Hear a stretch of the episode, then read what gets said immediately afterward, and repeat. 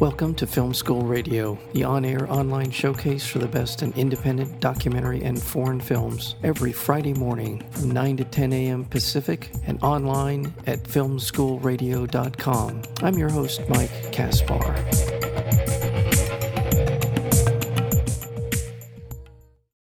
In Boiling Point, on the busiest night of the year, at one of the hottest restaurants in London, a charismatic commanding head chef by the name of Andy Jones, played by Stephen Graham, balances along a knife's edge as multiple personal and professional crises threaten to destroy everything he's worked for. A surprise visit from a, a health and safety inspector sets the stage to put him on this razor's edge. And so many other things happen over the course of this one night in, in the life of this restaurant and in the life of Andy Jones. We're joined today by the director of the film, Boiling Point, Philip Barantini. Congratulations on the film. First, let me just say that. Thank I you just so had much. such a good time with it. And Thank I'm very you. curious. I assume you've worked in a restaurant or been around one long enough to gotten this vibe because I did. I worked in a restaurant for probably five or six years in various restaurants Yeah. and there is something about being in a restaurant and it's and i'll and i'll just say there is and you've captured this because at some point in every night every busy night i ever worked in a restaurant it reaches this kind of crescendo. Yes. and then you can after a while you kind of know exactly when things are tapering off. It's you it's, it's almost instinctual. You Yeah. captured this beautifully. Tell me about what inspired this film. Well, I was an actor for 25 years, um, only until you know recently, and I during you know I wasn't as successful as I'd like to have been. I can just put it that way. So I needed to make some money, you know. So I started working in in restaurants, and I worked in kitchens and worked from the bottom. For 12 years, I was in kitchens and I, and I worked from the bottom, and I became a head chef after 10 years. Um, and then I was a head chef for two years. So during that time, you know, I'd seen and witnessed and, and experienced, you know, exactly what you just mentioned there. It's the ups and the downs and the pressures and the stresses and the fights and the, you know, the laughs and uh, everything, everything. Every, in fact, everything that's in the movie is is something that I've experienced. It comes from from a true place, you know, include including the ending, which unfortunately that was that was a you know uh, that was some yeah something I witnessed and it was yeah horrific so yeah so i have worked in that, that industry I, I always thought this world is ripe for you know everything drama c- comedy it, it's funny at times it's got everything everything Yeah, it does. And absolutely every night feels almost I'm, I've never been an actor, I've never been on stage, but there's an element of being on stage. I was a waiter. When you walk out there, first Oh, yeah. table you walk up to, whatever it is, there's something about that that element of theater comes into play. absolutely yeah And- you have to be two people don't you right you have to be you have to put on your mask and, you know you have to be customers always right and and all of that and it, it gets people down and they can't you know not everybody can put on that mask all the time Right. Well, I've never been at the sort of the level that this uh, that boiling point is in working in. The head Mhm. chef Andy Jones, we mentioned him, uh, and and all of the sous chefs and all of the different people. He's the head. He's the leader. He's the guy that walks in and makes it happen. Please Mhm. describe that hierarchy for us because it is fascinating part of the film. Well, it's it's you know um, it depends on what restaurant you're in really, but it's usually like it's it's almost like a military operation. You know, everybody has their ranks, and yeah, obviously it starts with the head. Sometimes it's you've got an executive chef who is usually just the person who does all the paperwork and and and you know designs the menus. Then you've got the head chef who's you know in charge of everybody, and then the sous chef is usually the one that's doing all the work. you know, they're the ones who are you know on the pass in the heat of it. Uh, and then below that you've got you know the um the chef de parties which are the people who do all the cooking. And then the commis chefs that do all the cold food which is like you know the salads or the dressings or the things like that. Um and then you know lower again you've got the pot wash. And then you've got the whole pastry section which is again it's its own hierarchy you know so yeah it is, it is like a military operation really Yeah. Every night, it's like it Every night, starts yeah. up every every every day is a whole nother oh yeah episode of, Yeah. of an ongoing soap opera. And I imagine a couple of things about the technical side. After all, this is film school radio. So I do want to get into that part of it. Mhm. But I, I really also want to revisit just the acting in this film. Everyone in it is so good and so thoughtful. Their performances are so complete. th- These Mhm. characters you're able to to pull into this story. but the operation of this with one continuous tracking shot Mhm. and then also what all that entailed in terms of the challenges of doing this what were they or why did you make that decision i guess that's uh, let's Yeah. let's back up because what motivated you to do it this particular way Well, we talked about you know various different ways of shooting it, and I'd spoken to my cinematographer Matt Lewis, and we'd sort of said we could do this in the conventional way with cuts. And I, I said I'd like to, to, I want it to be erratic and you know constantly moving and overlapping dialogue and all this kind of stuff. And we'd you know had seen movies like Victoria, Russian Ark, russian Ark i was thinking Yeah. that yeah yeah and you know it's just like those movies just they create such tension and i suddenly thought you know when you're in a service in a restaurant it is one take you don't get a chance to stop or go back or let me just do that again or you know let's let's skip forward an hour you got to you're on this train and you've got to if you you know you can't get off it and that's what I wanted to bring to the audience. I didn't I didn't want it to be you know a, a clever uh, a spectacle of like look how look how clever we are doing this one take movie. I wanted it to be a feeling and and, and have an extra layer of tension to the film. So so that's why we, we we decided to do it all handheld. Matt's got a he's he we designed this uh, he's had an easy rig on and we used the Sony Venice camera, which um, uh, you probably know, but you can you can disconnect the the body of the camera to the to the sensor and the lens uh, through in Rialto mode. So he had the body of the camera on his back, and then over the top he had the wire, and then he was holding on to the to the sensor and the lens. So it was it was the, the weight of the camera was distributed all over his body. So he was able to to maintain that for, for 90 minutes.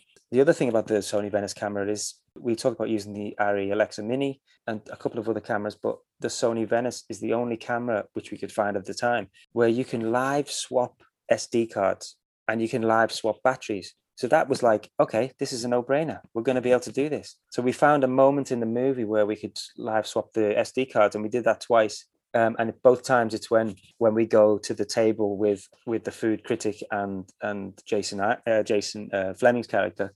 So Matt is like sat on a on a on a box basically on an Apple box, and his team around him behind him are swapping out cards and swapping out batteries and then they go run into the to the back room and then they give it to the to the DIT and it was just like a again like a military operation. It was just we're in the process at the moment of putting together uh, like a half an hour documentary because we shot tons and tons of footage of behind the scenes. If people are interested in the movie if the movie if it gets out there and people want to watch it they might be interested in how we made it. So it was a case of you know then we we sort of so now everybody wants to see this documentary. So so we're in the middle of putting that together at the moment. This is part that I was so drawn to in the film, the the performances, because inevitably, I mean, unless you're incredibly fortunate, you have to have actors who are willing and able to be able to kind of be light on their feet, to be able to. I'm not. I'm sure that not every single line was delivered exactly the way it was supposed to be, so they had to adapt in those situations.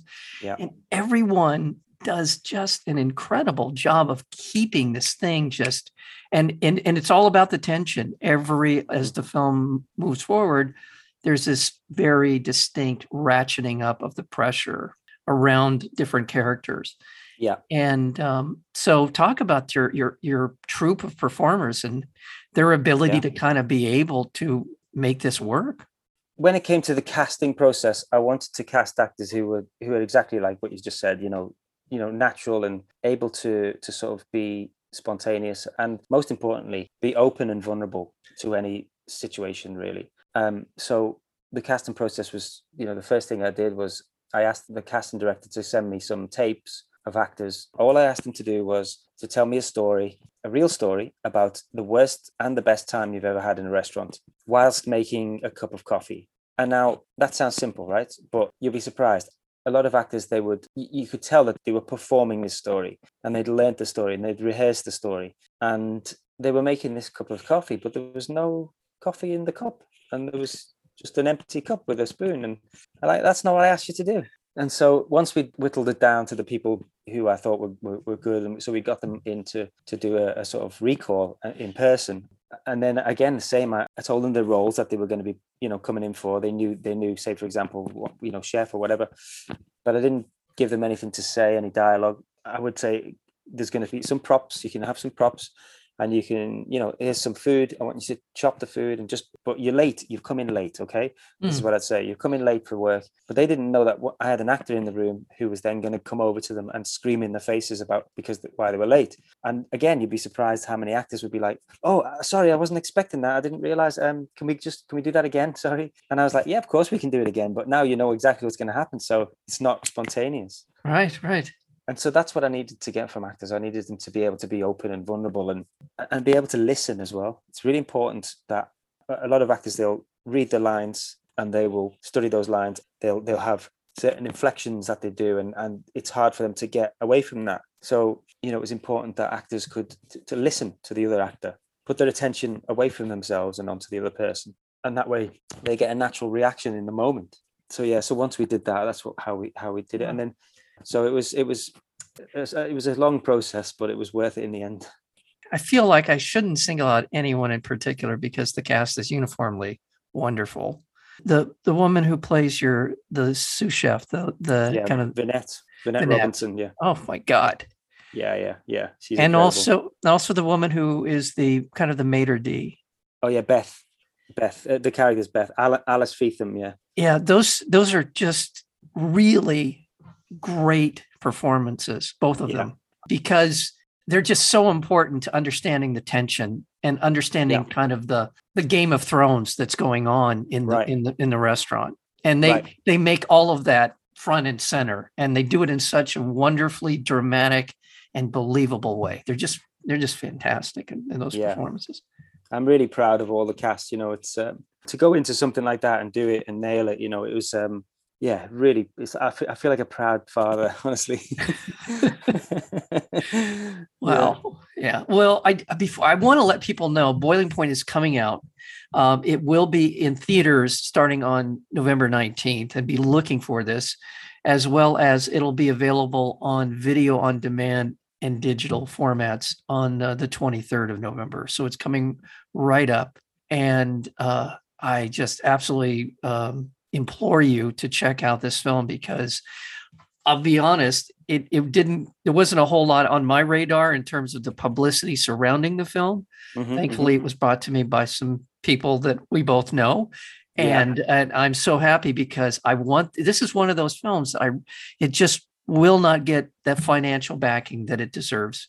I- you have to see this because it is about 92 minutes or so. I think that's about right. Yeah, with yeah. credits and everything. And it just never stops. Once uh, Andy Yeah. hits, you know, once we see him walking into the restaurant from that point forward, and I just I fell in love with Andy too. I really, Yeah. really felt for him and, and on so many different levels. Yeah, and by the way, Stephen yeah. Graham, by the way, I just want in case I didn't get single him out already. But yes, go ahead. I'm sorry. No, I was just, I was just going to say, you know, it's it's um, you know, he he is the everyman, and I think people. What's great about it is people can relate to it in certain ways. You know, like it, for example, you know, if if you've worked in a restaurant, like you say, did as well, you can relate to various different moments, and you can you can you can feel them. You know, but but if you haven't worked in that industry, you've certainly eaten in a restaurant before. So you know, you you get it from that side of it, and and and hopefully people will be like, oh, you know what? Next time I'm in a restaurant, I'm going to be really nice to the to the waitress and waitresses. You know. Yeah. And there's a Um, couple of other there's some interesting subplots. There's the Mhm. the table of customers who are ordering wine, expensive wine at the beginning. There's a little bit of classism, racism. There's Yeah. there's subtext to almost every little I'll say little but little side story that Yeah, in yeah. The, the restaurant presents itself.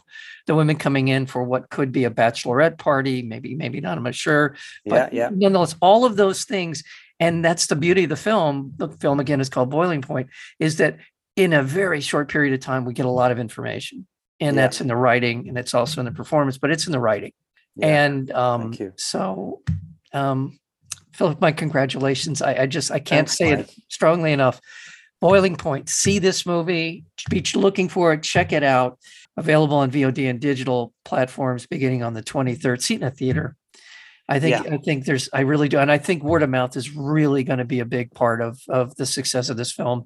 Eleven British Film Independent Awards, Yeah. just across the board, everything from Best Picture to yeah. to Best Caterer. I mean, everything you can you could be nominated for. I think it pretty much got. Is is that, am I being fairly accurate about that? Pretty much, yeah, pretty much. Well, my congratulations, and I I look forward to uh, you coming back, and I I'm sure oh, I'd love to. Philip Barantini, the director of the film Boiling Point. Thank you so much. Thank you so much, Mike. It's been a pleasure.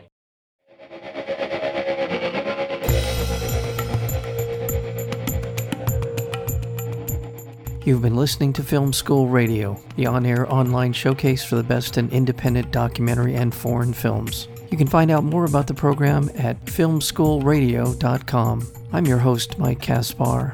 Thank you for tuning in, and we'll see you next week with another edition of Film School Radio.